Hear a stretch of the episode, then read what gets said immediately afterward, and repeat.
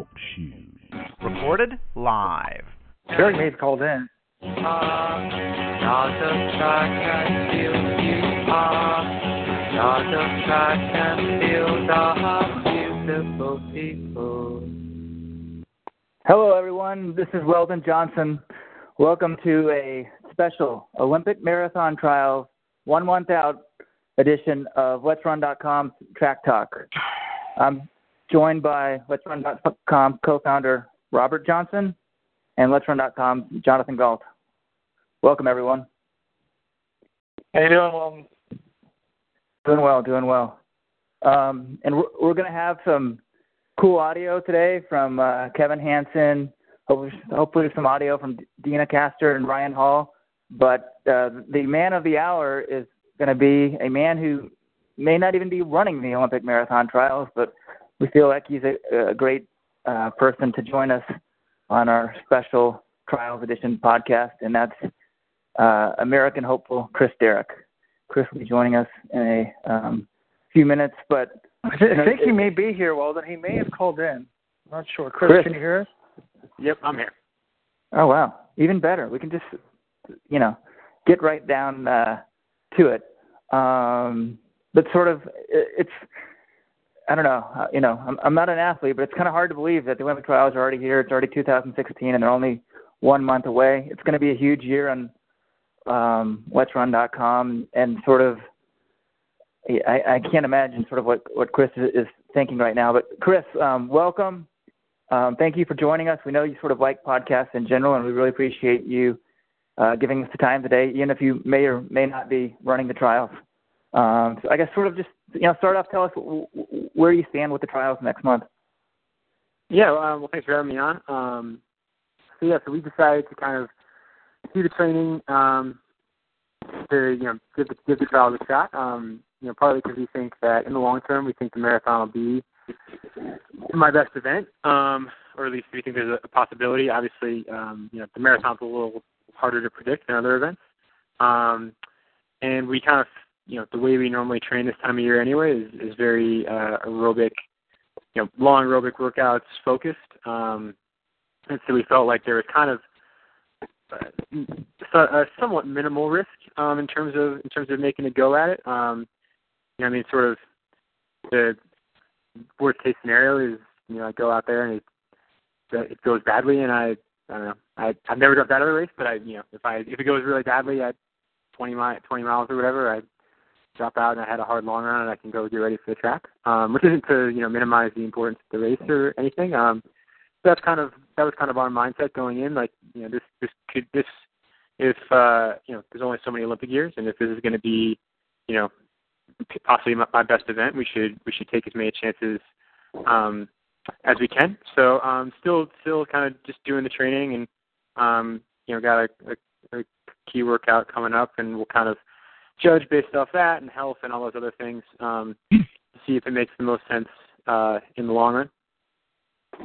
I think a, key phrase you said there is you know there's only so many Olympic years. Uh, did, did your experience four years ago sort of you know, maybe shaped your decision to, to try or think about trying, you know, doing the Olympic marathon trials? Because you, know, you were fourth at the 10K, and it's it's so close, but it's yet so far away from the Olympics. Yeah, and I think um, you know that in that experience was was I think very instructive, just in that um, I don't think I really went for it in terms of the way I structured my season.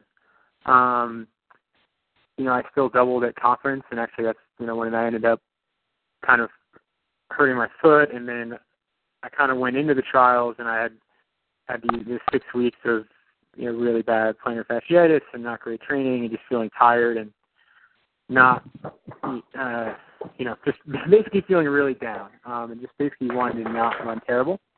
Um, and then I ran, and I ran whatever 27:40, and I got fourth. And then kind of uh, the next day, I mean, not even that day, kind of the next day, I was like, wow, I was really close to making the Olympic team. I probably, you know, I I did some I did some really dumb things over the last two months or whatever. I, I probably should have done, gone about this little differently. Um, and so I think you know I think then I was kind of I was afraid to maybe, you know, go all in on on you know giving myself every chance to make the team. I was kind of I didn't want to go to my coaches and be like, hey, I don't want to run, you know, two events at conference. Um, you know, I didn't want to like, uh, you know, sort of make that stand. Um, and so I, I do kind of, you know, I regret that, and I think that um, it's sort of informed, um, you know, just my opinion that you know things. There's only so many chances to, to do stuff like this, um, and obviously it doesn't necessarily, you know, in uh, in in some sort of logical way, it doesn't define a career. You know, there's so many, you know, you have so many races and so much training and all that stuff, but in some real way, it kind of does define your career, whether or not you make an Olympic team. Um, and so, you know, we kind of talked about this going about back about a year, and I did some training last winter that kind of was more geared in this direction. And um, yeah, I mean, I, I just I started training this winter, and training went really well, and I felt like I was getting in good shape. So we decided, you know, why not give myself every possibility to you know make as many teams as I can.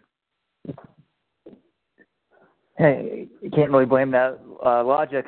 With the marathon, though, you know, you do have to sort of adjust the training and in an email, you know, setting up this call, you said you view uh, Jerry Schumacher's, you know, his workout sort of as his intellectual IP, and you know, we, I get that. So, uh, you know, not going into specifics about workouts, but sort of, um, you know, have you found you got to do longer runs for the marathon? You know, how have you mm-hmm. how have you found that just in general? I mean, do you like some people just don't, you know, they the 10ks as far as they go, they don't like the mindset of going out and running a 20 miler or that sort of thing.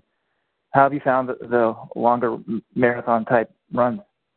Uh, yeah, I mean, I've really enjoyed them thus far, and I think that was kind of we knew that coming in that the long run was kind of my strength, and um, that was part of the reason why we made you know made this decision. Um, I think in terms of uh, racing, I probably need to uh, need to get into a little more of a longer distance mindset in terms of. You know, I think, I mean, even when I ran that half marathon, I think not that I was you know, going all out or anything from the gun, but I, you know, haven't I haven't quite developed that sense of just you know total total calm and relaxation at the very beginning that maybe I have when I do you know when I run cross or whatever. Um, so I think that's definitely a you know a learning curve for me. Um, but as far as the yeah just doing the really long runs, I mean I I like them a lot. Um, you know, and it's something the long run was always kind of a, a point of emphasis for me, kind of just throughout my training, all, going all the way back to high school. So when do you think you'll sort of make a decision on the trials? I mean, do you think you'll the week of or further out, or I mean, are you going to keep it? Or are you just kind of kind of you know last time uh, Galen Rupp sort of people did kept it quiet to the week of the trials that he wasn't actually doing it. So you know, is there a date in your mind sort of where you you make a decision? Um, I mean, I think I think I'll know in the next couple of weeks here. We've got a few workouts kind of coming up, and if if I can do those and come off of those still feeling healthy and good, then then I think you know, there's we'll we'll go for it. Um, um, and if those go badly or beats me up too much and it doesn't seem like I'm going to be, you know, ready to make a strong run for the team, then then we'll probably um, cash in. But I mean, I, I would expect probably two weeks out we would have a pretty solid idea, you know, provided that everybody you know stay healthy and all that, all that stuff. And are you the only male marathoner in the group? Uh, no, um, just me. Yeah, just you. Um, well, I shouldn't be the one asking all the questions. Uh, Jonathan or Robert, you guys got anything for Chris? Um, one one thing I was wondering, Chris, uh, you know, you're the three-time defending U.S. cross country champion. Uh, you know, U.S. cross is about a week before uh, the trials this year. So I guess, you know, are you are you thinking about doing that as an option if you don't run the trials, or and if you do, I mean, do you think you know you're going to miss it if you don't run it. Uh, yeah, I mean, I, I haven't really thought about it too much. I mean, um, obviously, it would it would be kind of it'd be nice to continue having a streak. Um, I do. I think, unfortunately, just with how it shapes up for the trials in terms of who normally runs, um, I think it, it might not be as strong of a year as usual in terms of um, just the field. Uh, obviously, no World Cross this year, and then a lot of with indoors being in the U.S. Um, and then the trials the week the week after. I think a lot of guys who normally would do it might not be there, which is kind of unfortunate because I really like cross and I I do enjoy that race. Um, yeah, I mean it would be a bummer to to miss that, but um, I don't know. I mean, uh, I was an economics major. Life's about trade-offs, So uh, sometimes you gotta you gotta face the opportunity cost. Your Stanford professors will be proud with that one. Um, oh, we've got a chat thing going here. Is Matt Tegenkamp still training with you guys in the feed? Uh, Matt Matt's been helping me out a lot. I mean, Matt, uh, I think all throughout his career has kind of prided himself on being able to do workouts and races off of very little training. Um, so he's come out for a couple workouts and um, kind of thrown himself into it and helped me out a bit. Um, I think he he had a bit of a hip problem in the in the fall. Uh, I'm not sure what his his long term future plans are, but um, he I don't he will not be running the trials. That's not not good to hear, but uh, hey, uh, so this is Robert. I'll finally chime in. Before I ask Chris a question, I wanted to ask you a question. What Weldon, when he started the show, acted like he had no idea what Chris was thinking right now. I mean, you did compete in these trials twice yourself, Weldon. Have you forgotten that? Is 12 years too long to remember? Is your brain already completely shot? Oh, well, some of what Chris said, you know, sort of made brought back sort of memories because I was probably the exact opposite of Chris. Uh, when I first made the trials in, in 2000, and I never made NCAAs. And then, sort of in the lead up to the trials, I PR'd at 10K about like a minute and 20 seconds, and USA Today came out with saying like 10 people to watch at the trials, and like my name's on it. I'm like, oh my gosh, like what's going on here? And I, I sort of, you know, Chris was saying he didn't want to change workouts around, and I remember thinking like, well, four years from now, I'm probably gonna have a much better chance. I, the one thing I do remember was being on the starting line, saying like, you may be hurt in four years. You know, there may not be another opportunity for this. Like, it was just totally what you know Chris was think, saying about the Olympics don't come around very often. I was like, you know, just give yourself a chance in this race. And um, I wanted to put myself in contention. Only one guy made the team. Sort of halfway through, I caught up to this group and I looked around. And there's people way ahead of us. The group had Todd Williams, Rod DeHaven in it, and I'm like, yeah, the winner's going to come from this group. And it was just so hot and stuff. So, you know, I, I gave myself a chance and sort of. I think with the Olympics, you, you never know. I mean, look at Chris Solinsky, right? Never made an Olympic team. Um, and, and just amazingly good as he is. So, and for the the person at large on the street, you know, the Olympics are everything. So it's sort of, um, I don't know. When you start out running, you dream of the Olympics. At least I did. I, I don't know, Chris. Like, sort of, what are your early memories of the Olympics? Uh, I feel like this is where I'm supposed to have a sweet inspirational story. Um, but honestly, I don't yeah. really remember the early early Olympics at all. Um, when I started running, I wanted to get a varsity letter, so that was my big goal. Um, yeah, I honestly I don't I don't really have much you know much memory of that. I think uh, I don't really remember when I thought of it as being a possibility. Um, I don't know the way I've kind of always approached training at least is that you know training is about the process. Um, you know each day focusing on what you can do to improve, and obviously you know there are parameters to that. If you're if you really desperately want something, maybe you take more risks. Um, but sort of, you know, up to this point in my career, I think it's always been a build for the long term, which I think involves kind of more of a, you know, more of a straightforward, just putting in work each day to try to get better, and then you know, kind of see where that gets you, kind of thing, and then you sort of, at least for me, worry about the big overriding goals and that sort of motivation on race day um, when you're trying to get the most out of yourself. But I, for me, the training, I guess, has always just been more of a kind of a process-oriented thing. Um, and I, I mean, a lot of people are different. Obviously, you can go you go around runner runner Twitter or whatever and see hashtag Road to Rio and people's meditations and all that stuff. Um, you know, some people get a lot out of that, and for me, I, I think uh, that can be counterproductive. I think for me, good training is uh, not too many ups and not too many downs, and that just kind of comes from you know, focusing on the process.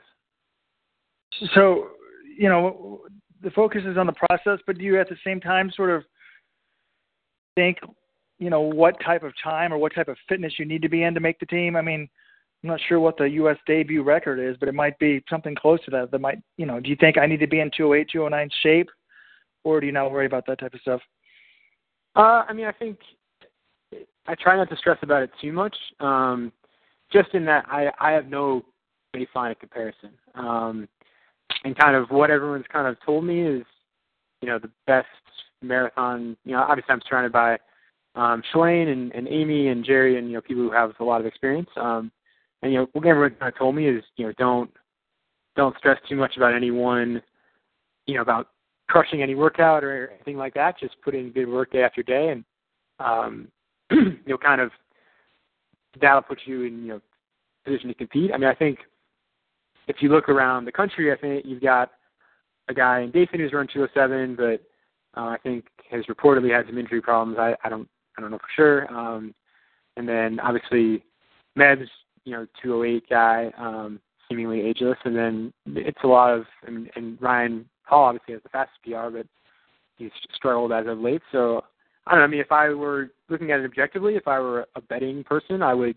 I would bet that 210 is probably good enough to put you in in strong contention. Um, and I think you know I think eventually that should be something that's that's very achievable for me. I mean, whether it comes off this one time, I have no idea, and um, you know that's why that's why you do the training and show up and, and run hard and see what happens. Yeah, the um, well, I think one guy you didn't mention there was was uh, Galen Rupp. Uh, Robert, I don't know. You were, we were talking about that sort of offline. Robert, do you sort of want to bring up that question because I thought I thought it was an interesting sort of viewpoint. Um, cause in some ways, you guys are very similar. Um, yeah, you know, you're both I mean, 10K guys making possibly making a debut. Yeah, I, I thought it was strange in the sense of, I mean, I was going to ask you about, you know, your your group's relationship with with or your group, maybe your individual relationship with Rupp. I mean, at some level, it's a little bit strange in the sense of you live in Portland, you're one of the top, you know, the world's top 10,000 runners, or at least the country's top 10,000 runners. Galen Rupp is certainly one of the world's top 10,000 runners. You guys basically have the same employee, you know, in terms of Nike, and yet you're sort of viewed as rivals. Um, is, does that strike you as odd? I mean, if it was any other sport, you'd sort of be on the same team and helping each other out. And, you know, you'd both be on the, you know, Portland Trailblazers or something like that if you were basketball players, um, and sort of forced to help each other. So, what, what's what's that? You know, I guess what's the latest on sort of the rivalry between the two groups and and your relationship with date with uh, Galen? Yeah, I mean, I don't think it's necessarily super weird. I guess the weird thing is that we're both in Portland. Um, I mean, but we compete for different clubs. Like you know, Kevin Durant and LeBron James are both sponsored by Nike. They both compete for the United States and literally play on the same team, pass each other the ball at the Olympics. Um, and I'm sure that they have a very uh, intense rivalry, and there's no no one no one would question if they if one wanted to beat the other. Um, obviously, you know, NBA championship or whatever. Um, yeah, I don't know. I, um, Galen is a very quiet person, and I I haven't had too much interaction with him. I think I would describe our interactions as pretty uh, um, I don't know polite, not you know don't really talk very much. Um, but my my take is that he seems like a pretty private and quiet person. Um, yeah, I'm not certainly not going to begrudge anyone that. And do you think he'll end up doing the trials? And do you have any inside info on that? Uh, I mean, I've heard rumors either way. I I, I really don't know. Um, I mean, if I if I could blow the story here, if I could you know break it on this Let's Run podcast, I would. But uh, I don't have. I don't have there you go. Info. Um, I've heard people speculate who have some knowledge in either direction, and uh, yeah, I, yeah, I think uh, just another variable. Obviously, there's a lot of there's a lot of guys. I mean, you know, I you know I named the three guys that the the best PR is kind of. I think I think I don't know. Hopefully, I didn't disrespect anyone. Um, but obviously, you know, Luke just ran 210, and then you've got all you know Bobby Curtis who ran 211, and you've got a whole host of guys. Um, you know, Ryan Vail and uh, Jake Riley and um, Jared Ward, and just a whole you know a whole bunch of guys who have very solid times just behind that. And then Sam Chelanga, I think, um, is going to run Diego Estrada. Like you know, a lot, a lot of a lot of people who are going to be debuting. So I think it's a pretty wide open and interesting field. Um, and I think it would be hard to, to to peg anyone. I think if you were going to bet on anyone making the team, you'd probably bet on Meb, just based on consistency over the past however many years. Um, but I think it's uh, it's a pretty wide open and interesting field, and that's you know part of part of the reason why we were motivated to, to try as well. Is just see, you know, it could be that you know there's three guys who run 208, but it could also be that there's only two guys who can break 210. So we'll, we'll you know we'll kind of see what happens. And I, I guess one thing we never nailed down with you was how much time do you have to be with us? You got a Oh, few more minutes? uh, I'm I'm free. I'm free as long as you need me. Well, four hour podcast. Here we go. um, you know, we haven't even begun discussing ISIS and Donald Trump and Super Bowl and um, Many who knows what. But if you've got time, um, John spoke to Kevin Hanson today, um, and I thought that Kevin sort of had some, you know, he had an interesting way of sort of looking at the trials. Um, so uh, let me try to uh, see if I can actually um, play that audio. Here's Kevin talking about sort of how he sees the, the trials uh, stacking up. you're never allowed to count Meb out because um Meb doesn't know how old he is, I don't think. I mean, I'm joking when I say that, but I mean, I, I he just he he's just still running as well as he did 10 years ago and I'm so impressed with Meb and he's such a great ambassador for the sport and things that you know, you can never count him out. Um I've known Dathan since he was um you know, 13 years old. And so uh Dathan is somebody that I know how damn tough he is and and it's scary how tough he is. Um, and then after those two, my my my people that I think in my mind that are going to be is Jared Ward and uh, Tyler Pennel. Those two, um, they both didn't make the mistake or get caught up in trying to chase a time during the fall. Um, which makes them, I think, a little bit more hungry for the segment, a little bit more. So I think both of those guys are people that that that I think. And um, to be honest with you, just with me, I'm I I'm not I'm not even looking at anybody that hasn't quali- that's qualified for a half marathon. So the uh, you know it was the last sentence there. I saved the best for last, um, and he sort of goes on to talk more specifically about Dathan, but um, you know he, he's big Galen. on. Uh, excuse me, Ga- yeah, Galen. He's big on you know marathon experience, but sort of I thought sort of his higher level sort of you know everyone says the same thing. Like how can you discount Meb? It's just it's pretty amazing what that dude's done at, at 40 years old. Um, I mean he's two years younger than me. I, I just can't imagine running like that. Um, but you know, a guy like Tyler Pennel, he's not on a lot of people's, you know, I wouldn't say sort of a list, but it, it's an interesting sort of, I think, look at it. And I think Kevin comes at it. You know, he, his group really is, has the marathon focus. You know, they have, uh, you know, Bobby Curtis, who's run tremendous at 10K, but sort of, I think they approach the marathon a little bit differently than than others. Um, I don't know. Did did sort of was his assessment sort of similar to yours? I mean, I thought it was sort of on first glance. Uh, yeah, I mean, I think so. I, obviously he doesn't. Um, you know, I told you know Kevin obviously has a lot of experience with the marathon. And definitely respect his opinion. I think he's he's definitely right in that people who haven't run a marathon are at a big. Um, I mean, maybe disadvantage is the wrong word, but um, certainly at a, at a big deficit. And I think that history has shown marathon debuts to be less spectacular than uh, expected. Um, you know, with the exception of maybe you know Ryan Hall or whoever. Um, and so I think that's totally right, and I, I think um, you know that's definitely. I don't expect to move to this distance and have it be easy and be the same order as it is on the track. Um, I think that would be um, extremely naive. Um, but at the same time, I, I think, I, I kind of as we talked about, I, I feel like the risks in terms of trying aren't aren't necessarily huge, and I would like to try. Um, so, you know, hopefully, uh, you know, hopefully things can go can go well for me. But um, I think you know, I think he's definitely someone who's been around the sport and particularly the uh, you know marathoning for a long time. I think he has a lot of uh, you know validity and and uh, gravitas when it comes to the uh, when it comes to his opinions. And you know, you, earlier the, you're the Stanford econ guy, and you're talking about the opportunity cost. Um, today it came out the Boston entries, and Neely Spence Gracie is going to make her debut at Boston. And sort of, you know, the one thing you are giving up by making your debut, if you do do so at the trials, is you know a huge appearance fee. Um, you know, and there's this sort of idealistic side of the sport, and people want to make the Olympics, but at the end of the day, it's also your profession, and you know, how how does the financial sort of I mean, do you view it as a financial hit to not to to debut at the trials, or you know, did, did, does that enter into the equation in any um, any way?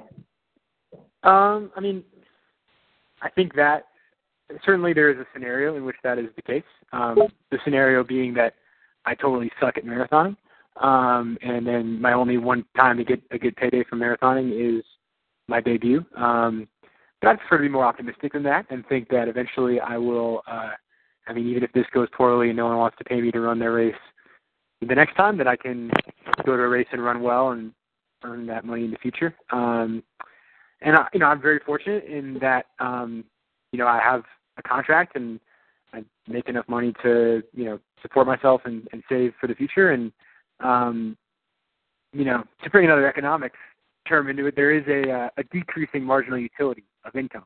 Um, so you know, past a certain point, if I'm making money and saving money in this sport and getting to do something that I love, I don't know. I think in the long run, that money isn't necessarily super important to me.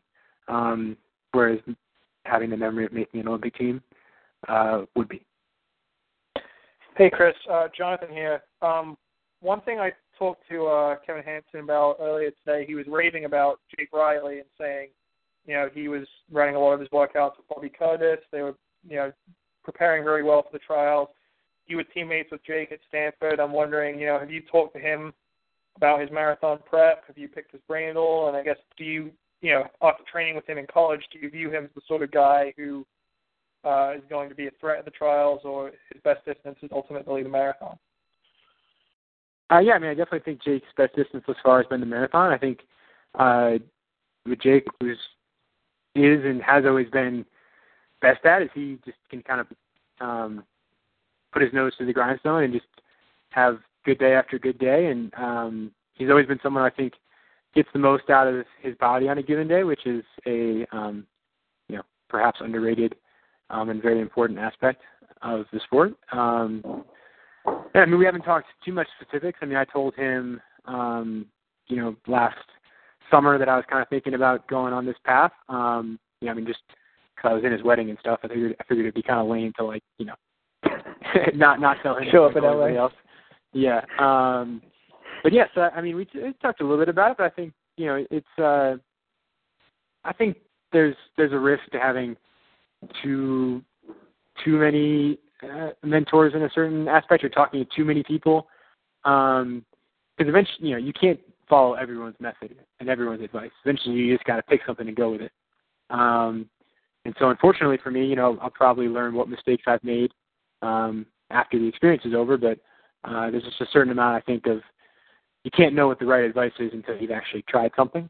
Um, and so, you know, I've tried to just kind of, for the most part, stick with you know, talking to, to Jerry and maybe a couple other people um, just around me, and just kind of make sure I'm not getting, you know, too conflicting of advice in terms of how I approach things.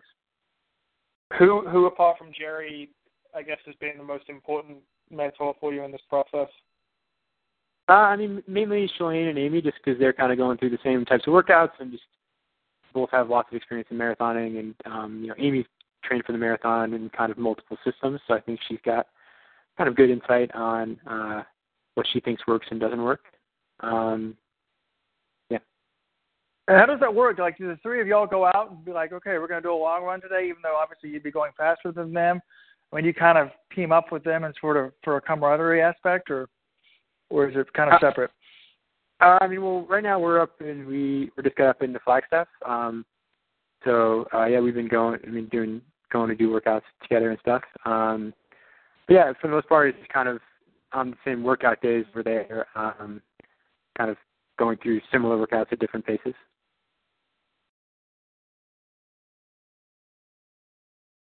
Do you guys have any more marathon questions? I think we can sort of. I think after Chris gets up, we don't take all your time, but you know we'll, well sort of we can I, I turn to. Ask, you know, one, one on not just about the Olympics in general sort of, you know, I think before someone said the Olympics are everything. I was wondering, like, w- one of the issues that sort of, I know that, you know, my brother used to experience when he was running full time.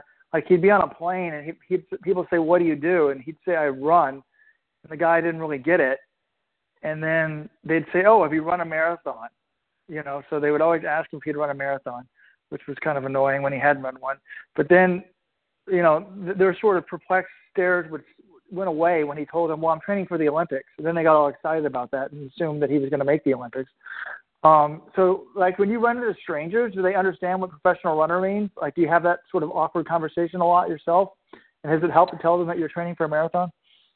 Uh, yeah, I do. I do have that awkward conversation a lot, mainly because you know I'm doing things that, you know, like noon, that people who have normal jobs shouldn't be doing. You know, like I don't know, going to get my haircut or like just you know whatever, doing running errands in Portland. Um, so I think there's also an implicit like you're a you're a prime age working male. Why are you not employed right now? um, and yeah, I think there's definitely. I always joke that there's there's three things that you can do in that conversation to earn someone's respect, and that's make the Olympic team, run a marathon, and run sub four. So I've only got one of the three. If I could uh, if I could complete the trifecta in one day, I think that would make those conversations a lot easier. Um, but yeah, it's especially like I was fourth to trials, but like I've made a world championship team, so like trying to explain that is sometimes not even worth it. Just they a lot of times people just say like like the Olympics, and I was like, yeah, sort of that kind of. um, but yeah, I don't know. I I generally don't try to spend too much time trying to impress people with with that because they don't really care. You could just tell me you work for Nike. Or Yeah, yeah, especially yeah. Well, that's also weird when it's like you're talking to a Nike employee and then they're like, "Oh, you work at Nike?" And it's like, "Well, kind of." Oh yeah, I guess in. Portland everybody works at Nike, so it's Yeah. Yep. oh, what do you do? You design the shoes? No, I run. What?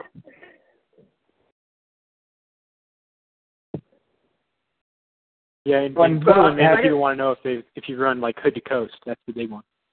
If uh, I- I think- that, I guess that, besides the marathon, hood to coast is the. Oh, so you do like hood to coast? Like, ah, not quite. Nike, Nike used to, you know, put a pretty competitive team in that thing. I think for the, uh, you know, just to sort of create some interest in the sport and, and bring in the, the casual person. Uh, we want to see a Jerry versus Alberto group at Hood to Coast. You know, um, No, I, I'm think that- I'm totally in. I think I think that's what the sport needs. I don't I don't know if either group has enough people to actually have form a full team, but you know, that'll be make it even more interesting. Like you know, one guy just wants to run like five legs in a row. That's great. Go for it. yeah, I mean, I'm not sure it's what if it's what the sport needs, but I would definitely be down. Up. um, uh, that that you know we we can re- return quickly to the marathon. But my thing with relays is I've been to World Relays the last two years. If anyone's listening, buy your tickets now for next year. It's like ooh, it's one of the best track meets in the world. It's my favorite track meet in, in the world. I mean, worlds are worlds, and it's great. But World Relays, like the fans are really into it. It's very simple to watch because there's one event going on at a time. You don't attention isn't distracted. Um, and there's this whole sort of national element that's very simple and people get. But one thing I think they should do is sort of get rid of exchange zones. I don't care if somebody wants to run at 100, if Bolt wants to run 130 yards and the next guy wants to run at 70, or uh, on a four by four, if somebody if they want to really try to go 450, go ahead, you know. Um, but I think sort of it, it just shows a lot of things in the sport sort of we take for granted, but they don't ne- necessarily uh, have to be that way. Um, and so maybe now if we segue off a little bit off sort of the marathon trials, John Robert, if you guys have any more questions, you, you can bring them back. But sort of a big thing coming out tomorrow is this WADA report, which you know um, all indications are th- this report's going to focus on corruption, you know, at the head of the IAAF level, head of the IAAF anti-doping. Um, there's speculation also that um, within Kenyan athletics will will be in this report as well. Um, Chris, how closely do you follow the the anti-doping corruption side of things?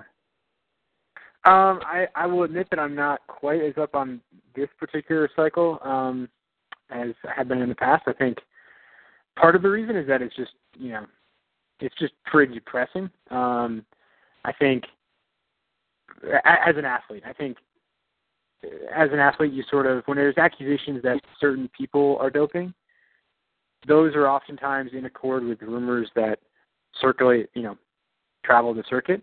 Um, and then there's sort of, and, and so in some sense, while it's it's sad that that comes to fruition, there's also a sense that okay, the system is working. You know, if someone gets caught, like that, that's bad that they were on drugs, but it's good that they are now banned. Um, but this sort of just seems to be all bad, um, in particularly in, in regards to you know uh, Coe's reactions to it. Um, I don't know. I mean, I've heard.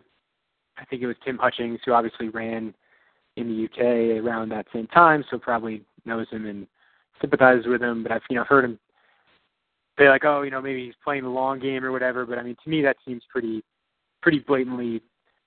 Uh, I, I, it seems either preposterous or he's just preposterously bad at playing the long game. Because I think that if there was a time to use the attention and energy you know, if, if you've been wait, if you've been in the IAAF waiting for the right moment to clean things up, you know, now is the right moment. Now is the time where you can come out and say, yes, we need to burn this down.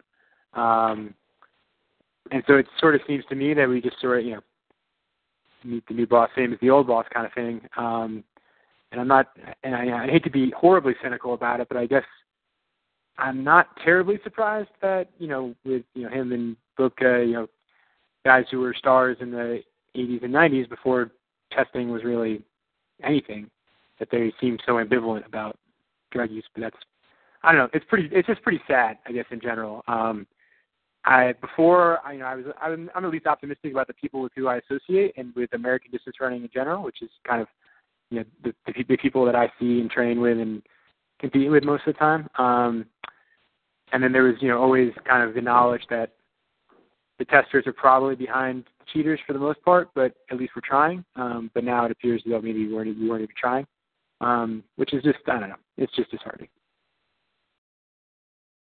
Yeah, I think you said it well. It's sort of it is disheartening, and I don't know. Me personally, at least in the past, people would say, "Oh, they're all dirty," and I'm like, "No, I, you know, I know some athletes. I think they're clean and that sort of thing." And they're like, "Well, they cover up the test," and it's just like it's too complicated. You can't cover up all the tests, and I, I can't believe I was sort of naive to think that.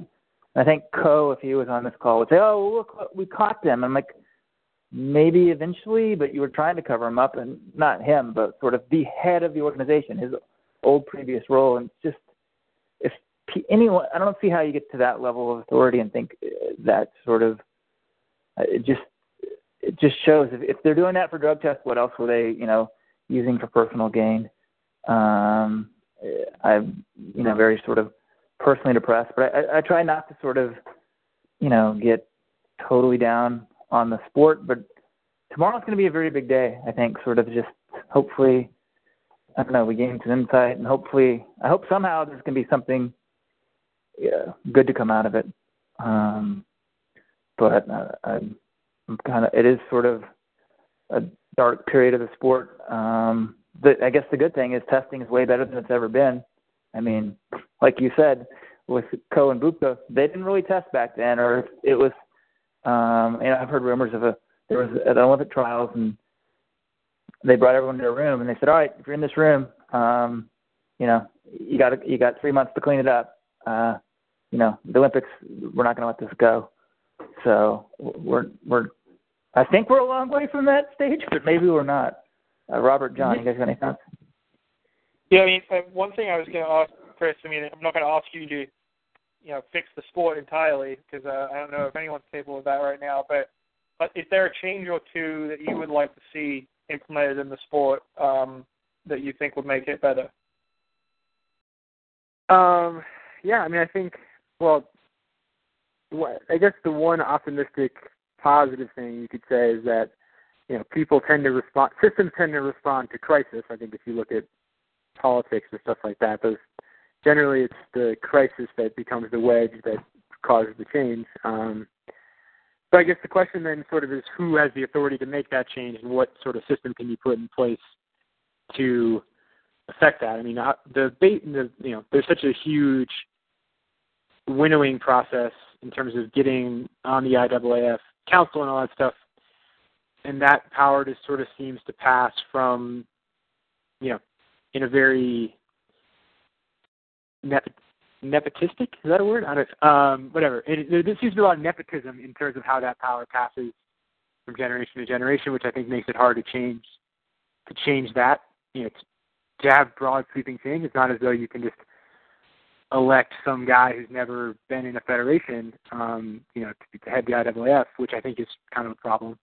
Um, I think you're also just you're just running into the problem too of where the you know bureaucracies eventually tend to exist to perpetuate themselves. And I think if you look at those emails, like the most charitable way you could interpret them is to say that okay is to say that these guys who are just really worried about the image of the IAAF and the sport, but they're kind of missing the forest for the trees. They're kind of, you know they don't want to have to deal with a crisis, so they're pushing things aside. Um, and I think that that's sort of I, it, it's I mean the one thing you, you could see would just be handing more more and more power over to WADA, um, since seemingly they seem to care, um, which is kind of the first step to making a change. I mean, I, it, there I, people do still test positive and get banned, which is good.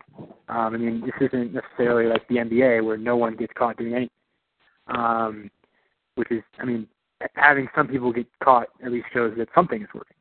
Um, and obviously, you know, I still believe that most athletes don't want to cheat, and you can still make a moral choice even in an immoral system, um, or in an ambivalent system. Um, you know, if you're surrounded by the right people. Um, you know, I I still don't uh, subscribe to the everyone's cheating kind of thing, but it certainly does make me. Um, yeah, it certainly is. I guess yeah, disheartening the level of you know, com, you know complicity and apathy at the top. I guess I, I think everyone's. I mean, I haven't. It's weird. I'm a little bit like you, Chris, in the sense of I haven't followed. I don't know all the details of this most recent scandal as I should, but it hasn't depressed me. Maybe I'm just so used to it in the sense of. I mean, they are, they are busting people. I mean, look, the Olympic, Olympic women's 1500 meter champ was busted, and I mean, I guess I mean, even look at Shobukhova. I mean, she was paying hundreds of thousands of dollars in bribes, and they ultimately she still tested positive. So they actually offered her her money back or some of it back because they said you're going to test positive. So I, think at some level, even that's they so ethical, cover. right? Yeah, right. That's so, the definition of ethics, I think, right there. I mean, who knows?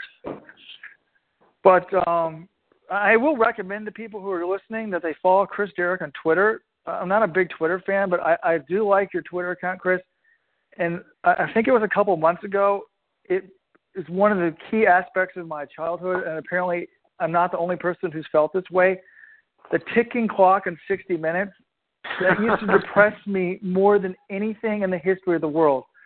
So for those of you who don't watch 60 Minutes, it's on Sunday afternoon after the football is over a show in America. There's a ticking clock, and I always thought, shit, I got to go to school tomorrow. Apparently, you even thought that in college. I mean, I, that's that's it was more like yeah. a junior high thing for me that really depressed me, but it still brings back bad memories. To this, to this day, whenever I hear that clock, I wonder if I've done my math homework. Yeah. I So gotta what say is that someone who's I'm only a year younger than Chris, and uh, I have the same exact memories growing up watching football, the late games. So uh, I can empathize with that as well. Chris, are Surprised you a you guys big even know football what a- fan? You, what a- you're, you're tweeting out about the Jets this weekend. Or do you, or do you have an NFL team? I mean, you're you're an Illinois guy, so Uh, yeah, Who's your- so I, I, I was actually I was born in New York. That's where my family's from. So I am a Jets fan. Um, in the in the I guess Sorry about that. I don't know. Yeah, in the in the in the lineage of my father and my mother, um, which is a sad, sad thing. Um, my parents have done a lot of great things for me. Many, many great things. Shout out to my mom. Love you, mom. Hope, Dad, hope you're feeling better. Um, but one of the things that, that was not so great that they did for me is they made me a Jets fan. So, um, a a heartbreaking, very Jets loss uh, a couple weeks ago. It was yeah, it's, it's it's a good. It's a typical way for the Jets to sort of, uh, you know, snatch defeat from victory right at the end of the season. There. yeah, that's you, like what, you beat you beat the Patriots, right, and then lose to the to the Bills. Yep. It's only when you're at your moment moment of greatest despair that they will have any success, and then once you have any hope, they like to just crush that. Which would you I mean- rather, if, if you were forced to miss the Olympic team, would you rather finish tenth or fourth at the trials? Uh, fourth. So you always want to do better than worse. Well, that's good. Then you should appreciate the Jets had a pretty good season. They they had a big big improvement, and you know this was their Well, sure. 2012, and and now you know next year can be their 2016 for you. well, I please don't please don't tie my athletic career to the fate of the Jets because that's going to doom me for for life. Uh, Do you uh, do One you of have a Super Bowl pick, Chris? Sorry. Do you have a Super Bowl pick? Uh, I don't. I would bet probably on the NFC, the winner of the NFC at this point, winning over the AFC. But I don't know. I think uh, I would prob I would I would think Panthers or Cardinals would be my would be my bet. But I don't know. I think football there's a high level of parity. You- You're dealing with one game. There's a lot of randomness, so anything could happen. That's my cop out. Yeah. And yeah, w- sort of, you know, we're talking about non-running subjects, but when when I was running full time, I joked I only could run about two hours a day. Sort of, you know, what do you do to fill the time? What are some of your other interests out, outside of running? Um, yeah, I mean, on, on a good day, um, or, or what I would consider a productive day, I spend that time, you know, reading or you know, playing guitar, cooking, doing something useful, productive, some sort of skill building activity. And on a non-productive day, I'm probably just mindlessly flipping through Twitter, um, which I think is sort of the I don't know. It, it's a great irony to me if you, especially you look a lot on like runner social media. There's a lot of like stuff about the grind and dedication and blah blah blah, and it's like most people are, are at 1 p.m. on a Wednesday are either taking a nap or watching Netflix or you know reading, reading Twitter. Um, so it's uh, I guess it's I guess you require a certain level of discipline, but also it, it's pretty much just a part-time job, which is which is pretty sweet. Well, well, Yeah. Have you ever thought have you thought of a post running career for yourself? Would you like to stay involved in the sport as a coach? You seem like a smart guy. Or actually, I have your SAT scores in front of me. I, I was we were looking for your phone number earlier. I found the email you sent me in May of 2007 when I was coaching at Cornell. So How did I do? Did I do, did I do well? Uh, yeah, very, very good. Can I, can I, can I, can I violate your, uh, what's it called, the Clery Act or whatever it's called? He had a very Sure, high yeah. GPA, ranked third in his class out of 1,016 gen- people. This kid is quite smart. And the best part of the email was, P.S. Let's Run is awesome. So, I did. I uh, yeah, I was a big fan of Let's Run. And There back we in go. the day. I, You I will admit that was- I, I don't was read a big Let's Run that fan. much anymore. well, I like I, I still read the front page, but I've I stopped uh, I stopped reading the message boards when people I knew started getting talked about. It just it made me too angry. I couldn't. I wasn't rational enough to deal with it, so I had to stop. we have a we have a new filter and They're only allowed to say positive things about Chris Derrick. So it's Chris Derrick is awesome. No, see, but you, you also have to say bad things about people that I hate. So that's it's it's gonna be too tough. well, you got to okay. tell us you hate first. Yeah. Uh, I mean, it's it's kind of like Nice the talk about nice the try. Jets, right? With it's the lightness without without darkness. So you know, if Yeah. only positive things were said, you know, then people would say, "Hey, this isn't positive enough."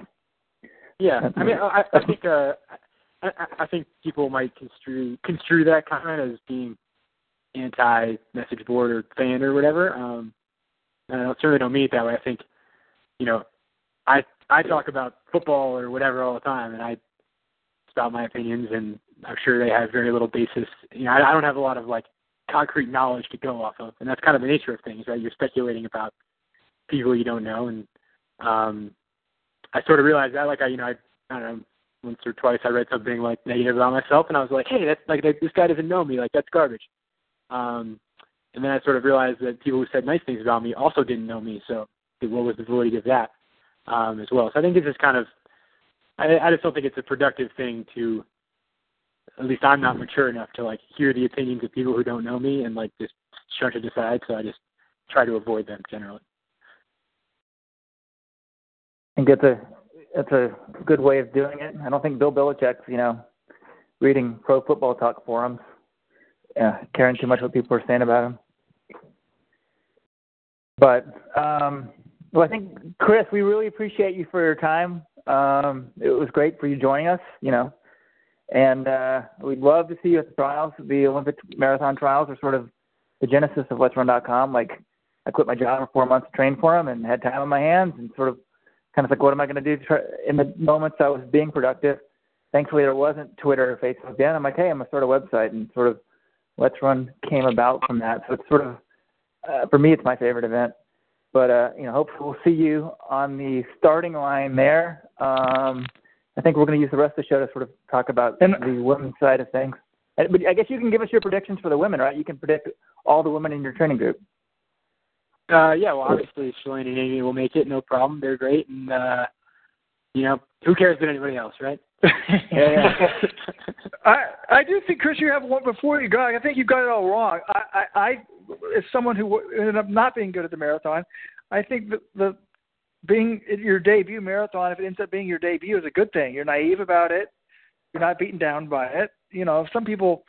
You said a lot of people don't have a good marathon debut, but then their, then their second marathon is going to be even worse because they're going to fear it. So, you know, it's a it's a tactical race. All you got to do is run with the pack, and then you know try to do it over the last 10k. So.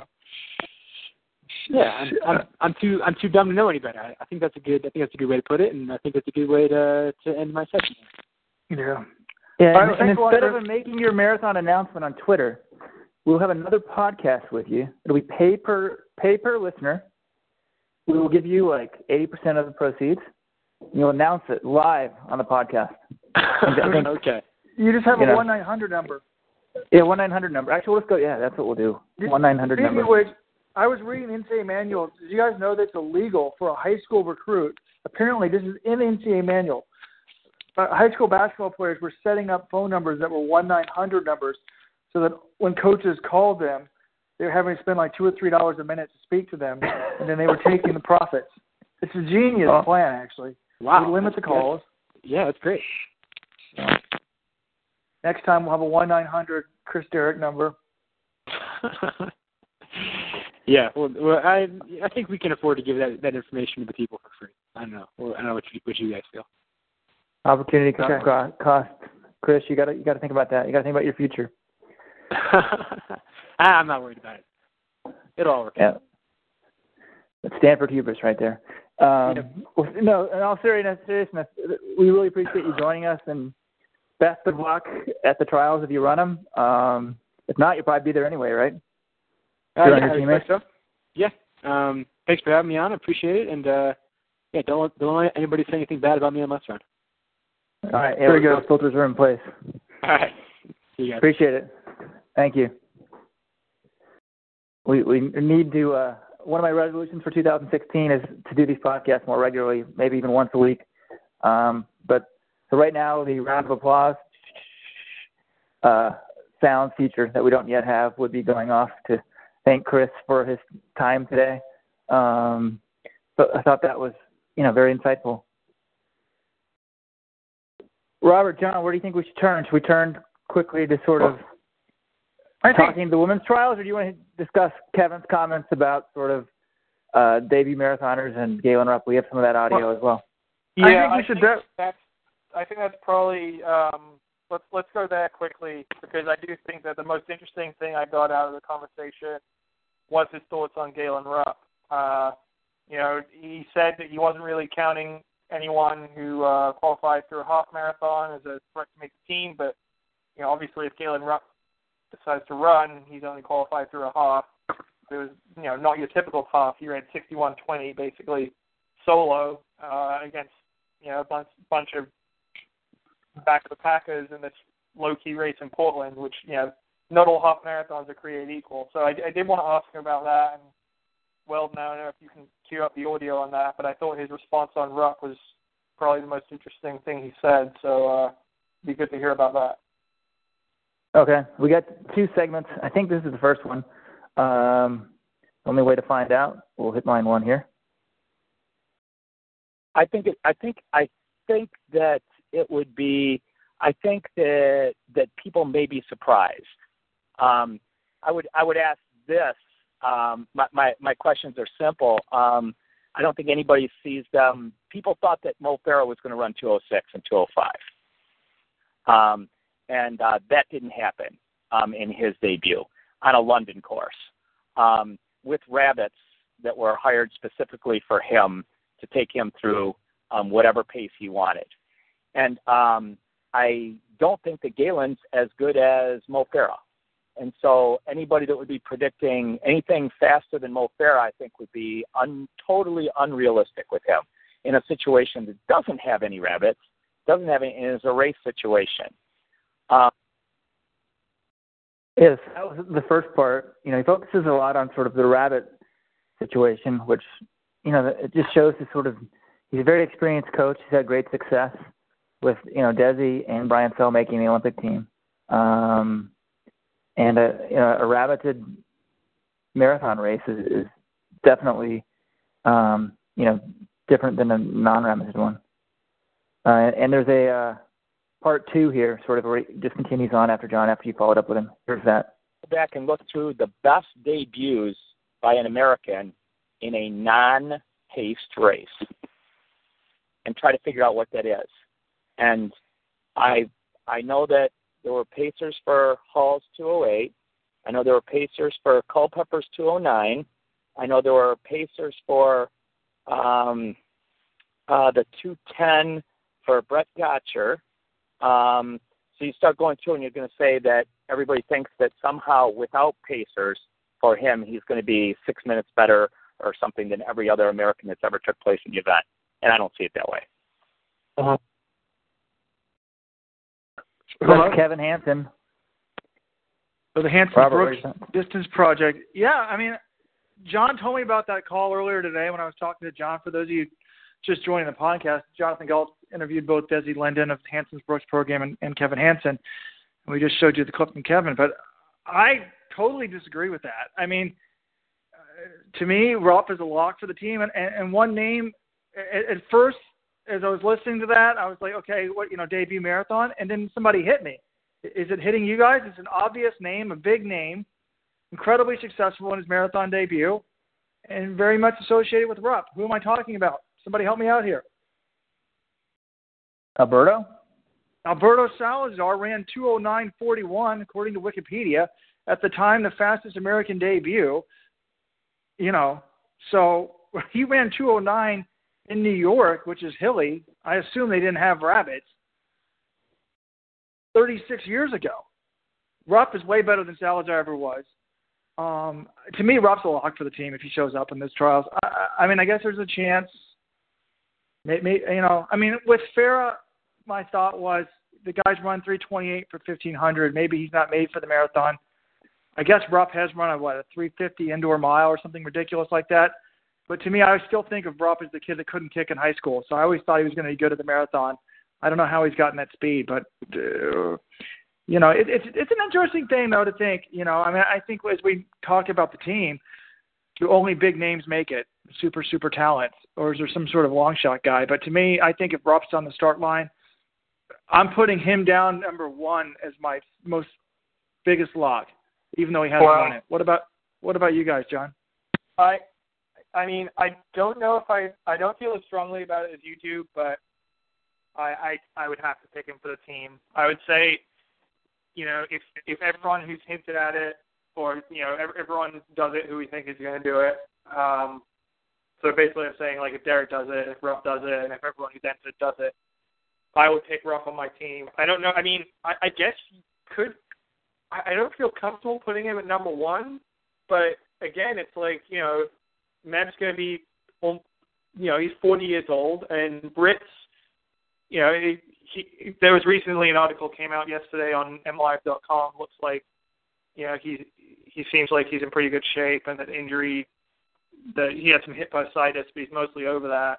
So I, I think those guys, you know, uh, but they're they're going to be on the team. I think if they run well, but Rupp, I don't know if I can really say he has stronger or less chances than them. It's just there's so much unknown. But he's just I don't know an Olympic silver medalist at ten thousand, sixty one twenty, and he didn't look like he was even trying. I I can't imagine that if he runs the trials that he wouldn't be on the team.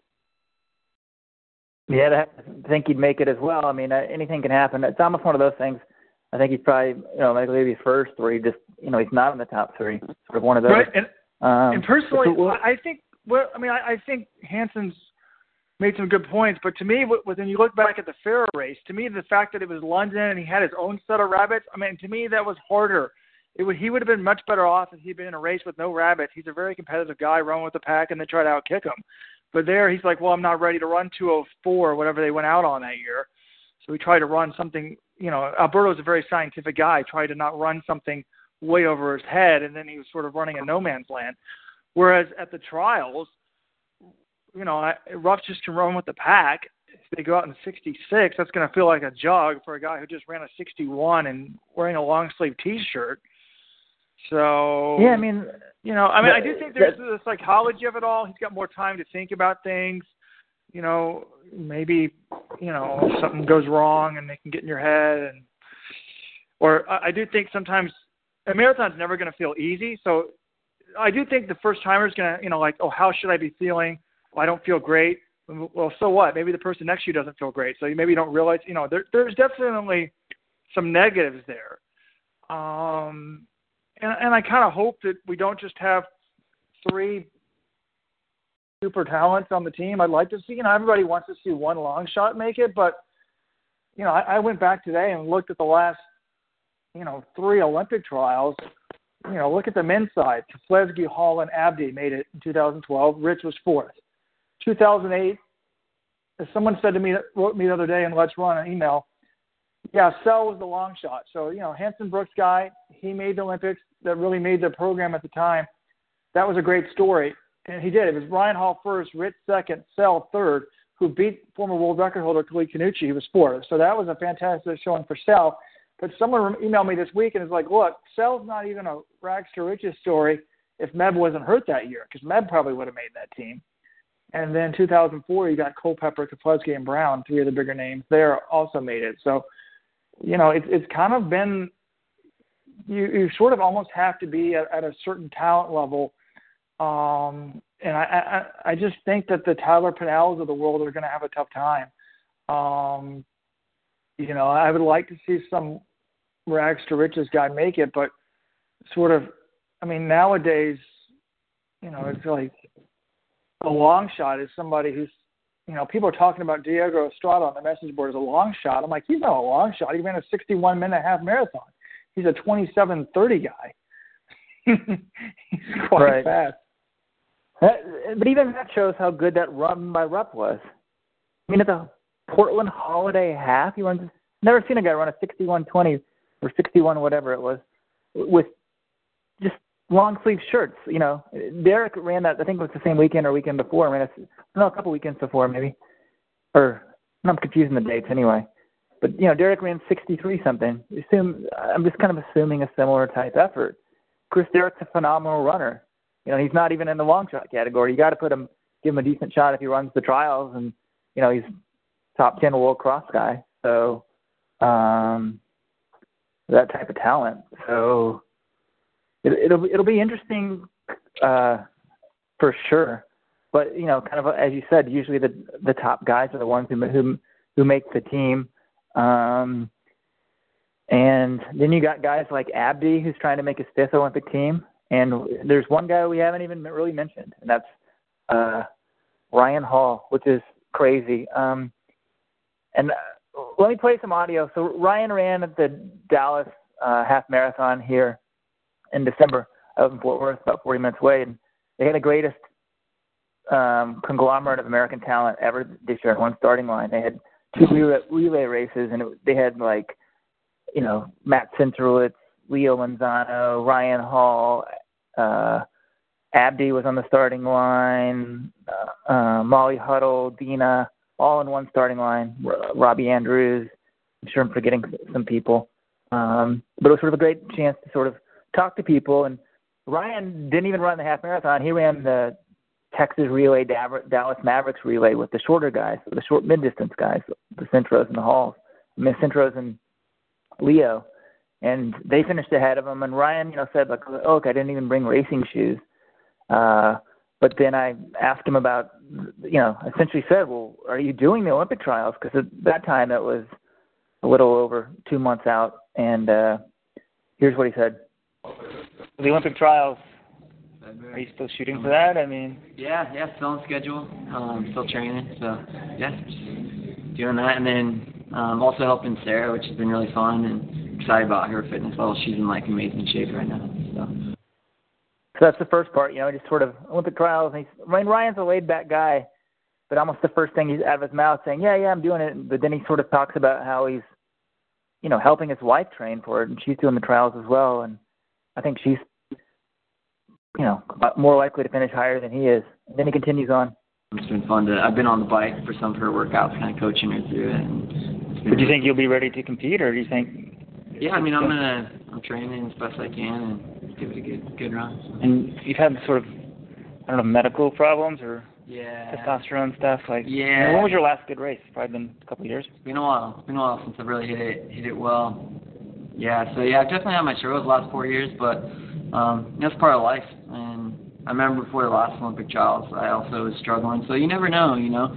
As a runner, like you go through everyone who's run a long period of time can relate to the ups and downs of it, you know. So just uh you ride out those low times and just keep trying new things, keep figuring out what your body needs and how it's going to respond to certain training, certain nutrition, all that stuff. So, I've been doing my best to like remedy as much as I can and um, get myself feeling good again.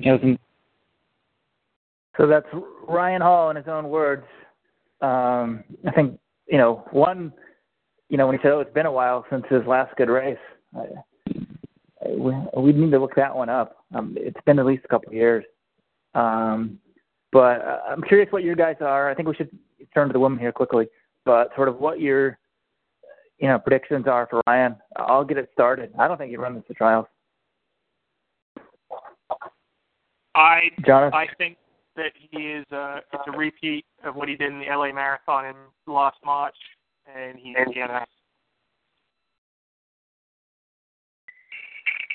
Yeah, I mean, I've I've been the biggest Ryan Hall fan there is. I mean, to me, the people that say his career has not been good are ridiculous. I mean, this guy, look at his marathons. It's absurd how many good marathons he's had. He's basically had, you know, I mean, I forgot. I had this stat. It was like a quarter of the sub 210s in U.S. history or something. I mean, it was quite good. A 204, 208, 209, 206, 208.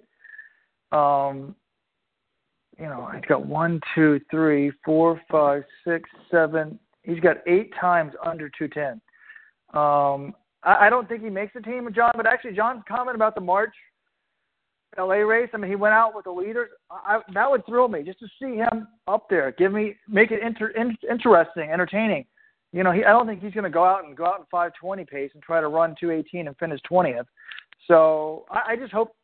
Uh, I I totally written him off. Finally, I was refusing to give up, and then finally this fall, I just said he's not going to make the team. I mean, everybody said I was stupid. So, but you know, even if he's up there for five miles, that'll be enough for the thrill for me. Um, Yeah, I, yeah, I take back I, I my. thi- I want him up there too, kind of like what you said. I mean, he, I think his marathoning career has been phenomenal, despite doing nothing the last two or three years, um, or since the last Olympic trials. But I mean, and I do. I'd love he- to see him up there. The trials is about the drama and the hope and the wish, and that's sort of all why we start this sport. So I'd love to see him, I mean- you know, give it a chance. And he's just such a sort of he's struggling and he can't figure it out. And, and talking to him further, uh, that video is up on YouTube. If you go to the Let'sRun.com account, um, you know, he, he was just saying like how I was like, would you compare yourself to your old workouts? And he essentially said like, I just now go out and run on the trails, like and d- dust stuff on there where it's untimed, and he can't compare himself. He's just trying to find it that way. He doesn't know what his medical issues are. Um, and he's found Well, other I- prior- priorities in life. Him and his wife. I mean, it's amazing. They adopted entire Ethiopian family, and sort of, you know, they they have a family of their own now, and brought these kids who didn't really speak English over here, and you know, they're from uh, the oldest ones are teenagers, so it, it's sort of. Fortunately, Ryan's got other things going on that are more important in his life, and so I think it sort of can help sort of, you know, ease him out of the sport. But I, I would love to see him not go out of the competitive side of the sport. I'd love to see him make the team. I just don't think it's feasible. Yeah, I mean, uh, you made some good points there, Weldon, about the family. I mean, there was an interesting thread in Let's Run the other day, but remember when atheist was had a negative connotation. Now it's like, remember, you know, nowadays if you say you're religious, it has a negative connotation. To me, that's a joke. I mean, this guy has been he and Sarah have both been great for American distance running. Hall has had an incredible career, and he's done he's done a great things for this family. He's a religious guy. I, I think that he should be praised for both his on and off the track activities. And, and the amount of criticism he gets actually bothers me. So, I mean, American society, you know, we're we're we're praising the Kardashians of the world who are having out of wedlock children, and society's backwards. But when I look at his career, I mean, it somewhat reminds me of Salazar. I just think his he trained so hard, he ran so hard, his like system is shot, his endocrine system, you know, and that's just the way hmm. it goes. You train that hard, you you only have a few good years. Um, you know, I, I think Alberto's now found sort of a chemical way around that so that people can have longer careers or not have the downsides of of, of training. I'm not, I'm not saying in a legal way. Perhaps it's you know, you know, the the you know, there's a scientific way, I guess, to try to avoid that. But um, you know, it's not unusual. People act like, oh, he's a head case. I'm like, no, look at that. He's had eight, nine good races. Um, and you know, you never know if you catch magic in a bottle. I mean, I think it's hard to fake it in a marathon, but you know, I, I do tell people. And well, in 2003, we dropped Weldon was running the 10,000 at the U.S. trials. His training had been going horribly. He had run the B heat at Stanford in the 10,000. We dropped Weldon to warm off. To, to, to, to we'll drop him off to warm up, and I turned to our friend Iron Mike. If you're listening, I haven't seen you in 10 years, but um, you know, and we, we turned to him. And he said, "How do you think he's going to do?" And I said, "I don't even know why we're here." And it ended up being one of the better races of Weldon's life, and he got fourth in the country. So, you know, who knows? That's why they run the race. You know, we can't put it all down on paper just quite yet. Um, a lot of people, John, Tim Ritchie still training in Massachusetts. A lot of people in the chat box have been have been talking about him. He ran a fast half. I know. How fast was it? Um, have you heard any any rumors about his training? Uh, yeah. So it's interesting. I live in Brighton, Massachusetts, and Tim Ritchie. Like, I I don't know specifically where he lives in Brighton, but I know he lives here. And uh, I was thinking of doing a story on him when I was home over Christmas break, and then I saw the Boston Globe had actually, like the next day, published this feature on him, um, which was a pretty good read. And yeah, he ran, you know, I think it was 61:37, I want to say, uh, for the half marathon. I'll try and confirm that at the Philly half marathon. But you know, it was a great solo run, uh, a lot faster than what I think anyone expected out of him. But you know, stepping up to the marathon, I think it could be more difficult for him. It was 61:23, in fact, uh, for the half marathon, which you know, incredible time, obviously. But Max is out at about 70, 75 miles a week. Um, most of his, all his training's done at about 5:30 to 5:40 pace. Um, I think those were his easy days, and then obviously his workouts are faster. I just, you know, I, I think he's a talented guy, and I think that that approach can work for the half marathon. But I just don't see. I think you have to be outrageously talented to um, make the marathon team off of 75 miles a week, and uh, I don't think that you know. I'm talking like, you know, Mo Farah, yeah. kind of level to uh, well, do that on that kind of mileage. So I, I don't see him making the team, but he's an interesting name. That's a great point. I mean, if you look at his, you know, he's got a 214.50 marathon PR. He ran that in 2013. Now he did that when his half PR was 62.29, so he already had a pretty good half PR. So you take a minute off his half, you know, well let's multiply that by two and take two minutes off his marathon, you know, so then he runs 212.50, maybe a little better 212.30. That's probably not going to make it. So yeah, I mean, I think I actually, I think after I got the email about him, I, I googled and saw this 75 miles a week, and I just, I just thought this can't be right, but apparently it is true. I, I would tell him, Tim, it's obviously done great to get that half, but slow down and run more if you're trying to run the marathon because you got, you need to try to hit triple digits if you can. Um, but John, um, well, well, do you have anything else to say about that? No, I think we should turn to the women and we could do predictions. But we're going to have definitely have another marathon trials preview show before trials get here. So I think it might be a little early for that. But we haven't re- really talked to the, about the women yet. And John, Well, before to, we talk about the women, let's let's talk a little bit more. John, what did Kevin Hanson say today about uh, Bobby Curtis? I mean, I think Curtis is a name. I mean, I don't know why he's viewed as a long shot. I mean, he's run what 13, 18, and 27, 24. So he's basically not quite as fast as Chris Derrick at 5K, but faster than at 10K. He's run 211, right? Yep, marathon? 211 in Chicago, 2014. Um, So what- yeah, what- I- oh, go ahead. Sorry. What, what did Kevin say about his training? Did he? Yeah, so I talked to him. He was very optimistic about um, Bobby Curtis, and as I mentioned um, when we were speaking with Chris Derrick, Jake Riley has actually been. He said Jake Riley has run every step of his training with uh, Bobby Curtis. They've been working out together, so he's very optimistic about both of them. But yeah, Bobby, you know, he's a guy who's an NCAA champion at 5,000 meters with at Villanova. Um, very talented, obviously, and I think one of the things you know I was talking with Kevin about is his transition from the track runner earlier in his career. He'd run one marathon, uh, 216, prior to joining Hanson's uh, in early 2013, and then he ran Fukuoka that year, I think around 214, and then Chicago in 211. And basically, Kevin said with that first one, you know, he had joined the group, he knew Hanson's reputation as a marathon group, and you know, but he still wasn't entirely. I think he wasn't entirely sure. He didn't, you know, he sort of questioned a couple things. He didn't buy in 100% Hanson's formula, but he and he saw a decent, you know, an okay result. But 214 from a guy who's around 2720, you would you would hope for a little bit more.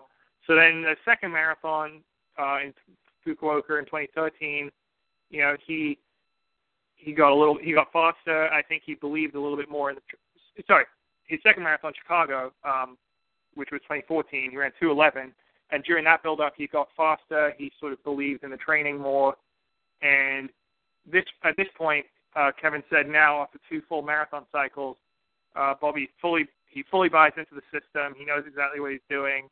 Uh, he's gotten stronger as well. So Kevin said this is definitely, you know, every cycle they've made progress and gains in fitness. So he's thinking that something, you know, even better than that uh, race in Chicago last fall.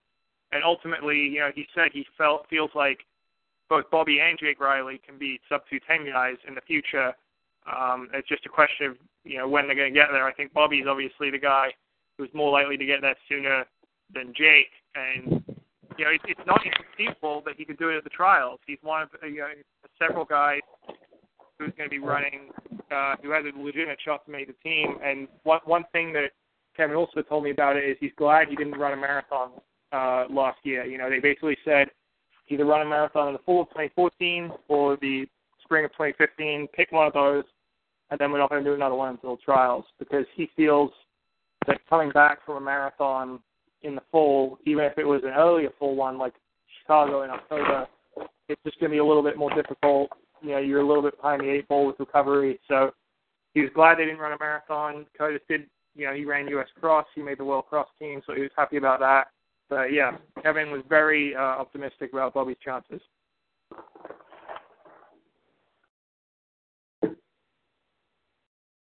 Yeah, I mean, a guy like Bobby, he's got the talent to do it at 10K. Um, and it is sort of interesting how, for whatever reason, maybe because he's not having success on the track, I sort of forget about his talent. But, um, you know, that's foolish to do. As Ro- Robert's favorite phrase, talent doesn't go away. Yeah. Well, we, we've been talking for almost an hour and a half now, so we should run through the women quick, quickly, and then probably try and wrap this up. You agree? Yeah, Yes, I mean, I think of the women.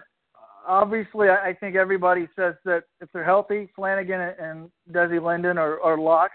I mean, they basically have at least ten seconds. They're ten seconds a mile better than everybody else in the field. Almost fifteen better than most of it. Than I mean, except for maybe I mean Hastings, they probably have fifteen seconds a mile everybody. I mean, a 13 minute man doesn't lose a 5K to a 13:45 guy. I don't see how they lose if they're healthy. Yeah, I, I Yeah. agree. I agree 100%. So, John, you, you spoke to Desi. Did she? Is she healthy? How's the training going? How does she sound? Um, and, and you know, uh, you, you shared some insight off, off off the show with me about her I thought her her approach to the training was was quite um, well thought out. Yeah, I mean, basically, she's just she's been there before with this. You know, she uh, had a little bit of a calf injury at the end of the track season last year, so she had the scratch. She was going to run the 5K at NACAC, decided not to do that, and uh, she ended up it ended up being a bit of a blessing in disguise for her, I think, because it forced her to ease into her build up in the fall and to not come back too aggressively. And you know, her, her mindset is just be patient, and that she's still got one more month of training, which is going to be important because there are several hard workouts still in there. But overall, you know, she's she's down in Florida right now. Um, they're doing warm weather training uh, right up until the trials, and you know, not not she's in very you know very good place. She's not the uh, most vocal person, but she also know she's quietly confident for sure, and uh, yeah, so, you know I think that's basically where her mindset's at right now. Yeah, I thought it was interesting. Um, Desi was one of those group of American stars who came to Dallas for the uh, duo to, to Rio relay, and essentially the men went first, and it was like you know Meb Abdi, Sam Chelanga, a few other guys, and they all handed off pretty close to each other. So then the women, um, sort of, it was Becky Wade, Deena, uh, Molly Huddle was there, Annie Bersagel, and Desi. Um, they all sort of decided to group up, and it was sort of a lot of people were taking it sort of a tempo run with a race at the end, or sort of, you know, it wasn't necessarily a competitive deal, but um, so eventually all the women grouped up, and not Desi. She stayed. She never caught up to them. She just she just let them go. She stayed behind them and sort of ran her own thing, and um, essentially she just told the other woman like, you know, I know, I know what I'm doing for my training. I'm doing it, um, and you know the organizers were, were were fine with that and sort of I, I applaud that mentality. You know, she was focused on the bigger goal and didn't want to let anything distract that. And you know, same time, she goes down to Dallas and can make some promotional appearances for the race and for Brooks and you know that sort of thing. But you know, and help sort of grow the sport a little bit in, in this area. But you know, she doesn't want to do anything to jeopardize her Olympic chances. But um, so I, I guess you know the big question after assuming something doesn't go wrong to Desi and Shalane, it, it's you know who's who's got that number three spot on, on the women's side. That's what everybody wants to know. Um, the the the two most obvious choices I think are people who who have done it before, and that's Deena Kastor, American record holder. She turns I think 43 the day after the trials, so um, it's going to be a, a big weekend for for Deena, uh, no matter what. Um, and then the other uh, the other person is, you know, Kara Goucher, who you know, uh, medalist well, on the track at 10,000 uh, meters, and I think great success in the marathon in the past. Well, I think you're making, missing the third obvious person who's also done it before as well, and um, Amy Hastings, Amy Cragg.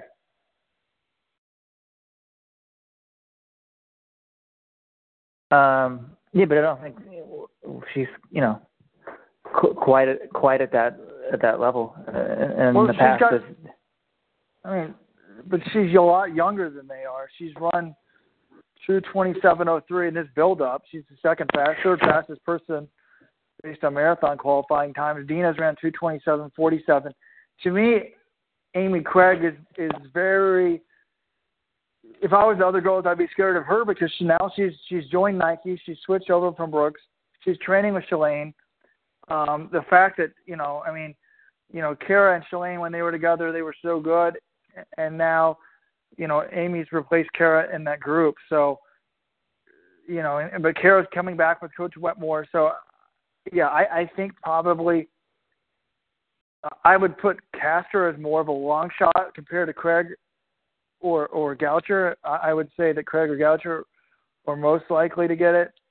Um, but it, it's you know I, I think you know, uh, most likely the three spots go to previous Olympians.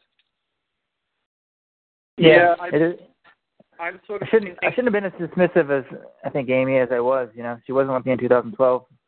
I guess she hasn't had the success in the marathon as the other two. Is what I was thinking. Yeah, she is younger, does- and she's much clunkers. closer to her peak. You know, it seems like there's with running. There's sort of two questions. One, what's your absolute peak, and two, how close do you come to that on, on that day? And her current peak is much higher than, uh, or I don't know if much is the right word. It's definitely higher than Deena's and, uh, um, Kara's.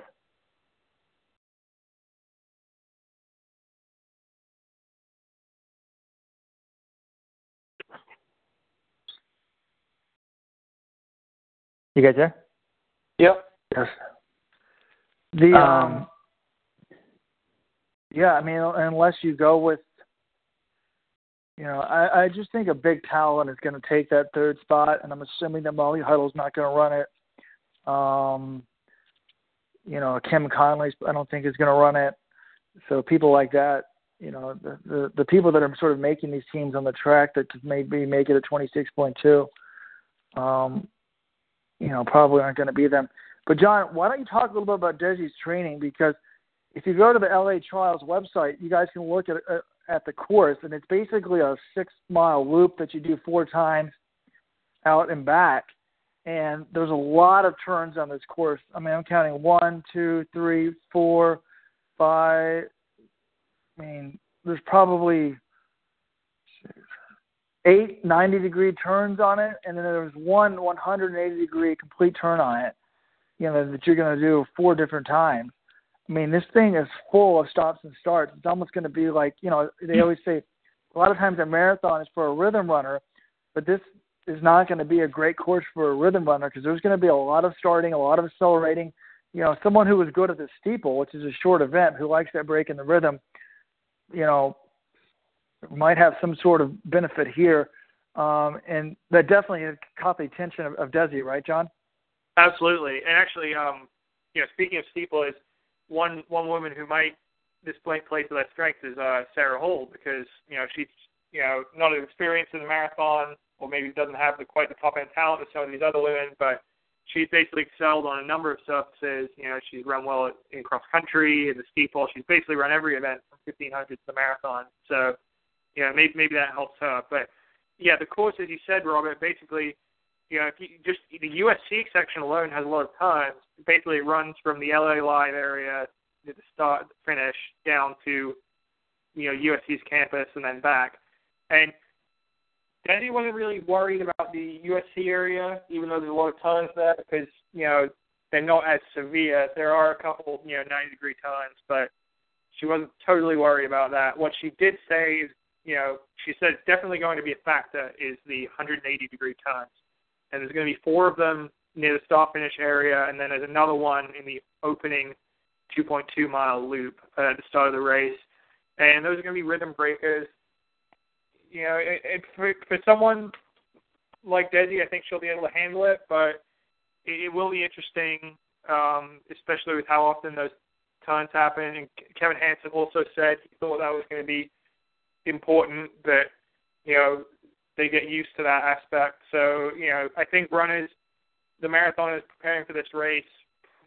You know, if, if there's a way to simulate that in training, maybe you know you're doing a tempo workout, maybe instead of just doing a straight eight mile, you do a full mile out, full mile back, and then turn around 180 degrees real quick because then he did think that was going to be an important part of the race.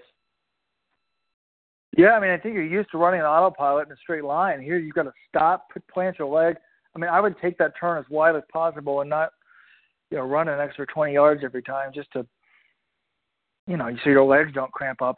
Uh, And I assume it's hard for me to follow the course when I look at it. I mean, John, are they going to do that right before the finish as well? Like, is that right before the finish, or do you run straight into the finish? It's you know? looking like. I mean, it looks to me like you do it before the finish. All right, I'm trying actually. I'm trying to figure it out. It's it's not entirely clear to me, but the arrows are pointing in a way that you would think they do it straight to the finish. And if that's the case, I was also thinking even on the penultimate loop, you know, you, you get to uh, 20 miles, and especially 26 miles in the marathon, you have to make a turn like that. You've got stuff aching in your legs. You've got a, you might have a cramp or something, and if you land improperly or just you know something like that, it's going to be a place where people make a move. It's maybe where you feel a little bit more stressed. And if that, you know, we'll have to look into it closer to the race. But if that's something that's coming up right before the finish, if someone's battling for the win or for that third spot, uh, that's going to be a very, very important area. You guys are looking at this on LATrials2016.com. Where where are you finding this course? Yes. Yeah, uh, it's hard to find. It's not. You got. It's hard to find the close up. I'm going to post um, it right into the chat box right there if anyone wants to click on it. It's interesting because the last trials they definitely had uh, at least one 180 degree turn. I think they had four loops, so it's probably done four times. Um, but I would have hated that personally as a runner, and I think it shows something to the, you know, how the the Brooks Hanson team really understands the marathon that they're specifically training for this turn because I think that's something that, that you know you figure oh whatever everybody has to do it, but no, it's going to mess up your rhythm. I assume sort of even sort of you know, if you're coming to a stop, starting back up again, sort of the, you know, how you're burning energy in, in that little brief moment uh, changes, and so you want your body to be used to that. Um, and a guy like I don't know, maybe it'll favor a cross country runner or something like that. So I think that might be good for somebody like Chris Derrick. Um, you know, Galen Rupp uh, traditionally isn't that good of a cross country runner, except for that one NCAA cross. Um, so I think something like this is something he just doesn't want on a on a marathon course.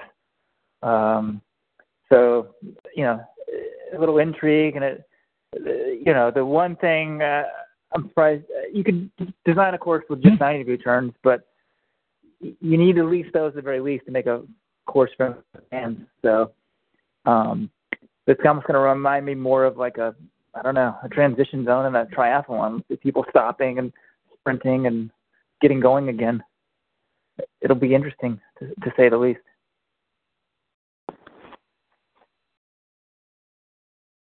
Did Deena, uh, excuse me, John, did, did Desi, you know, did you ask her at all about any of sort of the other competitors and how she views the field? Yeah, so Desi, you know, she didn't want to discount anyone um, because, you know, obviously if you don't mention someone, they're going to have that motivation to come back to you. I mean, I don't know everyone's going to have the motivation to make the team, so it's not a big a deal.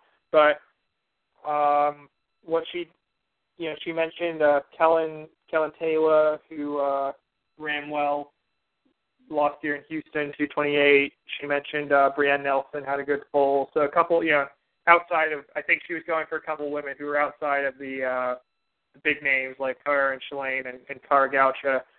And then, um, you know, I asked her about Deena, and just was she amazed that Deena is still a viable candidate to make this team? She's, you know, going turning 43 years old in, in a, a month, and she said, you know, if you look at her age, it's kind of, you know, she'd say, no, no way is it someone who's turning 43 going to be on the Olympic marathon team. But and then she was just like, but once you know it's Deena and you just see everything she's accomplished, you know, it makes perfect sense uh, that she'd still be running at a high level. So th- those are the people she mentioned. Um, and then uh, Kevin Hanson also was very. He was saying that I think people are underestimating Kara Goucher, and that he said people especially underestimate her toughness. And uh, I have been hearing, you know, a couple other runners or you know articles I've read recently. It does seem like Kara is going to be in pretty good shape. So I think you know people. Uh, she's now getting on people's radar that you know, obviously everyone knows Kara's talent, but she just hasn't run a marathon, as a successful marathon in a while. Uh, but yeah, I think people starting to realize she's a real threat too. Yeah, um, Kara ran the Rock and Roll Half in, in San Antonio in December, and uh, Amy Cragg, who's with Brooks, uh, she actually now you know is training with Shalane Flanagan, even though they, they have different sponsors, but they decided to get together and both train in Portland they're training together, and they were both there. And oh, well, um, Amy's now with with Nike. Amy switched home. Oh, she has switched. Yeah. Well, I didn't know that was envy or what. So I guess that sort of precipitated that the contract was coming up. I th- thought that might be the direction she would go. But um anyway, you know, it's an ex- experienced group, and uh, I sat on the breaststroke next to their coach uh, Jerry Schumacher, who's Chris Derrick's coach as well, and sort of, you know, they were content to let um, Kara beat them, you know, in this race, and they just took it as a workout. Uh, ran a good tempo, and they were a little earlier in their preparation than Kara, and um, so, you know, so it was just sort of, you know, an interesting way to see it. But you know, come to at least in December, you know, Kara was in as as good a shape as, or in better shape than you know. Obviously, this race might have been a little bit different, but she's got farther to come from. But she showed in December at least that things were going in in the right direction.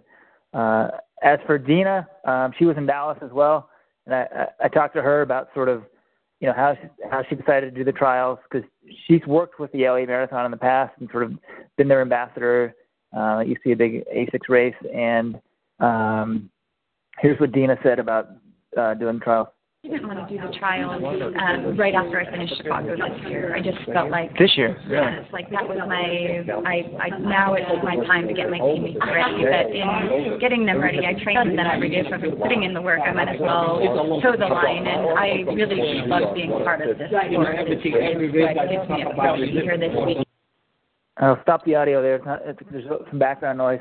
Um, but essentially, she said, you know, after Chicago this year, where she ran very well, she's like, uh, you know, I wasn't going to do the trials. And I found that crazy because she did so well. But she said, you know, she was pretty much done with it, and then, you know, reassessed and thought it'd be good to, to, uh, you know, give it a shot. And she's sort of like the, uh, you know, almost a mother to her training group. Before she was just going to focus on helping them possibly make the team, and she's like, you know, I might as well give it a shot myself. So uh, it's a great story that you know her and Meb are out there, you know, as masters runners trying to make the team. Uh, you know, even Abdi. I mean, he hasn't gotten all, but no male has ever made five Olympic five Olympic teams, so he'd be the first guy ever to do it in the U.S. Um, I don't, I don't think he can totally be discounted.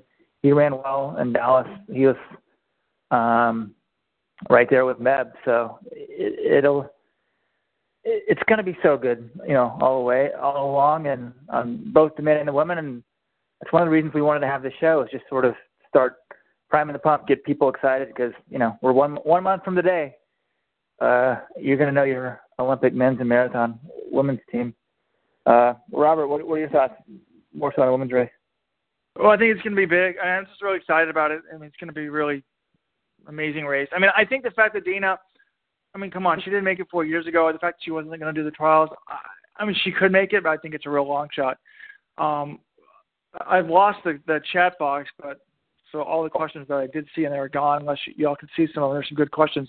But one person's like, "Why is the trials in L.A.? What do you think of that?" Versus Florida, because they said the Olympics are in Rio. But I think what one, people need to understand is Rio in August is not that hot. It's not going to be a sweltering humidity pile of heat most likely. I mean, it's fall there for them. So, um, you know, I, I there was some controversy obviously in picking LA, but you know, I'm fine with the trials being there. Um, I'm not a real big fan of the fact that both races are basically going off at the same time. I like to have a gap, um, you know, between the between the races, a bigger gap. Um, I just hate when races finish together. But one of the things that I like about the uh, trials versus what you see at the these major marathons in the U.S. is that the, the men are going to go first, so the gap will be getting wider between the two between the two races, um, not smaller. I forgot what the gap is in the start time. I'm trying to find that. Um, somebody had sent it to me recently. I could not find it on their website. LA people, if you're listening to this, you need to put the uh, here it is. Um, so the men's race starts at uh, so the men start 16 minutes before the women, 10:06 for the men and 10:22 for the women. So and the men, let's say they run 210, the women run 225. So they'll finish. That'll be 15 minutes. So there'll be like a 30 minute gap between them. So when the men finish um, you know, the women will be at about mile 20. I just wish they would add in, like, you're closing down the streets for three hours. Let's just add in another 15 minutes. I know that there's TV worries, but even sh- hell, don't even turn on the NBC. You know, instead of starting at 10, start the men at 9:45. You know, and start the women at 10:22. People don't need to see the first 15 minutes of the marathon. Then there would be a huge gap. There would be a 45 minute gap. So the men's race would finish. We could focus on that, and then the women would be coming, you know, right up to the 30k mark, and then we could see the whole women's race play out or the significant parts. You know what I'm saying? It, it drives me nuts how you're watching these major marathons and you're inevitably missing the break because they're either interviewing the men's winner or something like that. But um, it's going to be a, a fantastic day. I mean, I, just thinking about all the big names and um, I think particularly on the men's side with the, you know the Chelangas and the the Bobby Curtises, and Derrick's, and all these Rupps, you know, guys that, that haven't run marathons before. Um, it's going to be quite exciting. We we have a guy in the chat box saying they always say it's not going to be hot at the Olympics and it's always hot. Um, that inspired me to sort of look up the weather in Rio, and uh, actually the weather in Rio is pretty constant year round. The average high in this August 78 degrees. The average high this time of year is like 86. So, um, I mean 78 is not atrocious, but with some humidity, uh, you know, I don't and sun, you don't want to run run a marathon in it. But No, um, I, I, you know, people ask why it wasn't in Florida. So it's pretty simple. Florida didn't submit a bid for the marathon trials. It, it, it came down to Houston and LA, and you know, as much as we just want to put the trials in some nice location, you know, it costs a lot of money to do that, and the athletes need to be paid. I think there's about you know roughly a quarter million dollars in prize money on each side. So um, if you can't, you know, get get get everything in line and get the financial resources necessary to do this, uh, you, you can't host the trials. So I think LA is going to be great. Um, Houston did a tremendous job, and um, I'm, I'm I'm personally looking forward to being out there in a month. I'm pretty amazed on, on AccuWeather. They have a detailed forecast from February 13th. Apparently, we can expect thunder showers. LA What- Rio. It's, it's You know. at uh, L.A. I'm amazed. I didn't know that the weather. They, I didn't think they could predict it five days in advance. And apparently, they have a um, Los Angeles, California weather map here for. It's like predicting a lightning strike. It never rains in LA. There you go, ladies and gentlemen. A Let'sRun.com exclusive. It'll be raining February 13th at the Olympic Marathon Trials. Um, well, you know, between now and then, uh, we'll have the sort of indoor track season, you know, getting kicked off. Um, we'll have Super Bowl. John, good luck on that one. Huge New England Patriots fan. Yeah, But, so uh, for repeat. you know, but um, do you guys have any parting thoughts before we sign off today? Well, I kind of view the Patriots as like McCluskey after 2012. They need to be able to have a good season this year. and Wait, wait, prove wait, that last Robert, Robert. We've won four Super Bowls. McCluskey has one Yeah. gold medal. What more do you want? Well, you want to prove that it wasn't because of the deflated football. There's now questions about the past performances. So Tom Tom Brady ripping through the league for the first half of the season this year, that wasn't enough for you? I'm just giving you a hard time, John. Just giving you a hard time. I'm actually a huge Tom Brady fan, and I, I'm a little bit torn. I'm in this. I'm in a survivor pool for the playoffs, which is quite hard because you have to pick teams. You don't want to pick a team that you think is going to win the Super Bowl this week. So I, uh, if Brady makes the Super Bowl, I will. I will root for him. Um, so should be interesting. But the you know the biggest thing between now and Olympic trials occurs tomorrow. I think there's no question about it. There's going to be nothing bigger than next month, and that's the World Anti-Doping Report on Corruption at the IAAF. Um, it's going to be all hands on deck at Let'sRun.com. So we wanted to give you guys a little inspiration today. Before who knows, maybe we're all super depressed tomorrow, or maybe we're encouraged because the sport's getting cleaner. Um, but you know, I, I think tomorrow's uh, personally, you know, it's depressing to me, but I think uh, this independent investigation is a good thing, right? Like we weren't surprised that all the Russians were doping. We already knew that. I think that the level of corruption surprised me, um, and maybe the, with that extending into to Kenya, get, gets depressing. But you know, the drug testing in track and field, it's still hands better than anything in American pro sports. So, um, you know, I, I think this can only lead to a cleaner sport, and uh, you know that that's one thing I want. You know, at one point maybe we should have somebody, Let's Run.com uh, fan Malcolm Gladwell on, and he's all for the legalization of, of doping in sport. And I think it's just a terrible idea. I think it's the end of women's sport. But um, you know, we can have that discussion another day. I think tomorrow is a huge, huge, huge day for the sport. Um, you, you, any, I keep saying any parting shots, but John Yeah. Robert, thirty seconds Well, on, on uh, tomorrow. I mean, I, I I think we should end the show quickly because last time it was like three in the morning, right? So they still have not sent us the call-in number, so I don't know if I have to get up at 4 a.m. I need to go to bed pretty soon if I do. But I mean, I mean, Dick Pound said there would be a wow factor to tomorrow's allegations, so I, I do think this could blow us away. I mean, surprise us.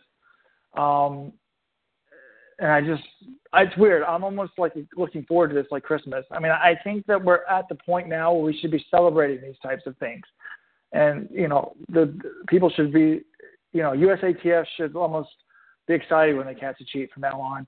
So hopefully the tide has turned. I mean, it, it's, I think it's going to be negative publicity, but I, for some reason I'm trying to be positive. Again, as I said to Chris Derrick, I mean, look, a woman paid hundreds of thousands of dollars worth of bribes and she still tested positive. So um, there are some positives for some reason. Maybe I've just gotten so tired of her 15 years, but you know, I, I'm not going to predict on what's going to happen. I don't know. We might as well just wait about 12 hours and we'll find out. Yeah, I'm with Robert. I think that's a. We'll find out tomorrow, and then I can give you an informed take. I'm not going to speculate on stuff I don't know about yet. It's a good way to do it. If we start doing these podcasts regularly, we need to have sponsors. So I'll give a sponsor plug to Generation UCAN. Actually, have some cool audio, which I need to find.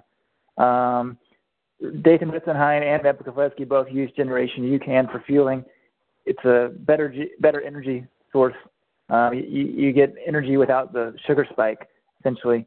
And I I had a video with um, Varun of Generation UCAN saying how Ritz contacted them on their own and said, "Hey, I want I want to start using your product. I've heard about it. I've had a lot of problems fueling," and so they gave the product to Ritz, and then you know that led to a sponsorship where they now pay Ritz. Um, but it, it's a product worth considering, and, and they're a supporter of Let'sRun.com, and they have a new. Uh, they used to only have a liquid drink, sort of powder, but they now have uh, energy bars with the special their special sugar in it, which is exclusive to them. So if you're looking for a better way to fuel, consider checking out Generation UCAN. Uh, if you use code Let's Run, I think you get an extra 15% off. But um, sponsor plug last, last. So all the tens of thousands of you guys still listening, we appreciate it. So does Generation UCAN. John, Robert, um, I hope we don't have to get up at 4 a.m. Anyone who, if anyone's listening to this is worth WADA, can you please uh, give us our sign-in call for the call um, tomorrow? We we need we need that information. But uh, a big thanks to Chris Derrick for joining us. Thank you, John. Thank you, Robert. Thank you, everyone out there in Let's Run.com Nation. Uh, it's going to be a fabulous 2016, and we're looking forward to it. For Let's Run.com, this is Weldon Johnson signing off. Thank you. We do want to apologize for all the Mike Rossi fans for not predicting him to make the team. Thank you.